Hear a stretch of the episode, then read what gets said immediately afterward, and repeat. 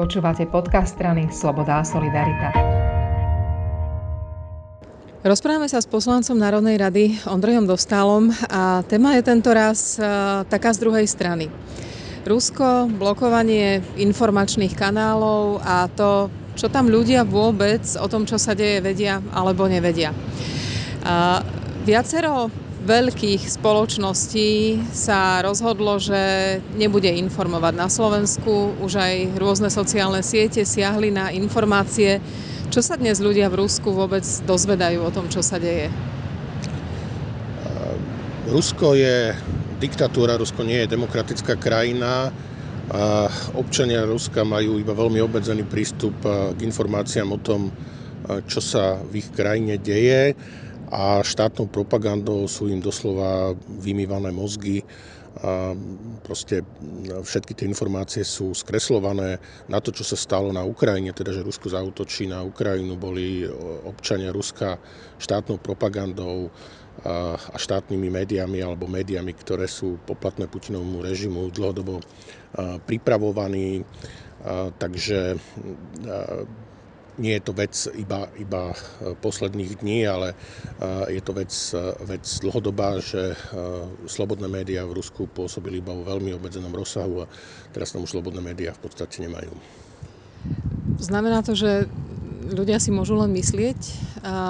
My sme tu niečo podobné zažili, keď sme nemali prístup k slobodným médiám. Napriek tomu boli také, napriek tomu ich naši ľudia sledovali. Hlas Ameriky, Slobodná Európa, rakúske stanice, aj keď to nebolo možné, čiže mali sme nejaký názor. A je možné, že niečo takéto sa odohráva v Rusku a napríklad preto ľudia stále chodia protestovať proti vojne? Obávam sa, že v tom Rusku je to horšie, ako to bolo u nás, povedzme, na sklonku 80 rokov, lebo aj keď e, komunistický režim v Československu sa pokúšal rušiť vysielanie tých, ako to nazýval, diverzných staníc, ako bola Slobodná Európa alebo Hlas Ameriky. A niecelkom sa mu to darilo a ľudia si dokázali na svojich rádiách tie stanice naladiť. Rovnako pri najmenšom na časti územia Slovenska aj Československa bolo možné zachotiť e, vysielanie rakúskej televízie. A, a myslím si, že na konci komunistického režimu rozhodne po roku 68 už väčšina obyvateľov Československa neverila tej komunistickej propagande a aj tie informácie, ktoré dostávali, brali s rezervou. A obávam sa, že v súčasnosti v Rusku sú ľudia oveľa viac naladení veriť tomu, čo im Putinov režim predkladá a aj tie metódy manipulácie sú, sú sofistikovanejšie a rovnako aj možnosti blokovania nejakého iného názoru v súčasnosti sú, sú väčšie. Takže e, myslím si, že, že teda to bola taká selánka, čo sme tu my mali na konci 80. rokov v porovnaní s tým, čo je teraz v Rusku. V Rusku sa vo veľkom kontrolujú ľuďom aj mobily, zatýka sa. Nemôže toto byť pre domácich signál, že asi nie je niečo v poriadku, keď prichádzajú takéto silové momenty?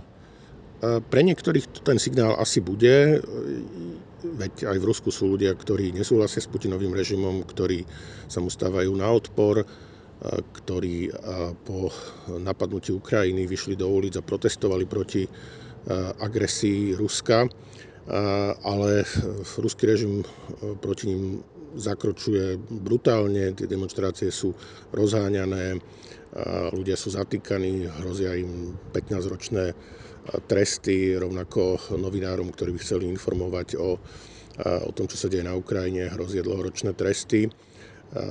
Čiže nemám nejaké bližšie informácie o tom, koľko, koľko Rusov verí štátnej propagande a koľko ich vníma kriticky, ale zatiaľ to skôr vyzerá, že, že väčšina obyvateľstva buď teda verí tomu, čo Putinov režim produkuje a prezentuje, alebo sa pri najmenšom neodvažuje proti tomu ozvať a že tí, ktorí sú schopní vystúpiť, aj keď sa jedná o tisíce ľudí v krajine veľkosti e, Ruska, je to stále veľmi malá skupinka.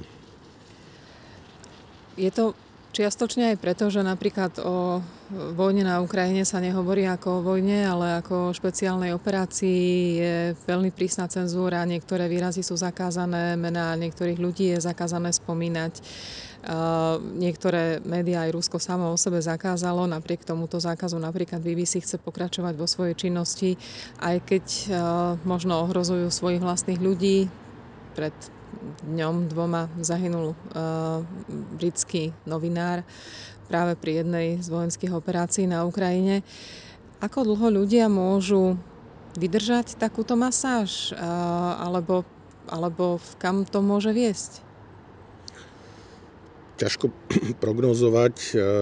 Samozrejme, že nie je možné celú krajinu dlhodobo udržiavať v omyle a klamať im ale aj tie metódy manipulácie sa, sa vyvíjajú a sú sofistikovanejšie ako v minulosti, keď e, komunisti zverejňovali e, svoju pravdu v, povedzme, v komunistickej tlači, v komunistickej televízii a ľudia už boli nachylní brať všetky informácie s rezervou.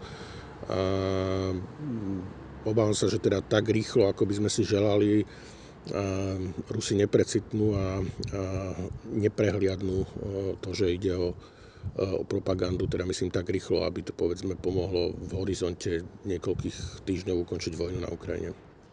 Posledná otázka na propagandu, ktorú Rusko rieši mimo svojich hraníc, lebo je evidentné, že aj na Slovensko stále prúdia názory, ktoré sú účelové aj o vojne na Ukrajine.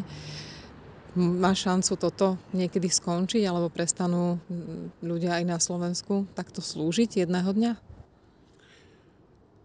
Je to také zvláštne, ale myslím si, že ruský útok na Ukrajinu otvoril niektorým ľuďom aj na Slovensku oči. A registrujem prípady ľudí, ktorí akoby vytriezveli z tej propagandy práve pod vplyvom reality a aj čísla z prieskumov, napríklad týkajúcej sa hodnotenia zodpovednosti za situáciu na Ukrajine z obdobia tesne pred útokom a z obdobia útoku Ruska ukazujú, že nejaký posun vo verejnej mienke nastal, ale zástancovia extremistických názorov a, a šíriteľia Putinovej propagandy, myslím si, že majú ešte stále na Slovensku pevné miesto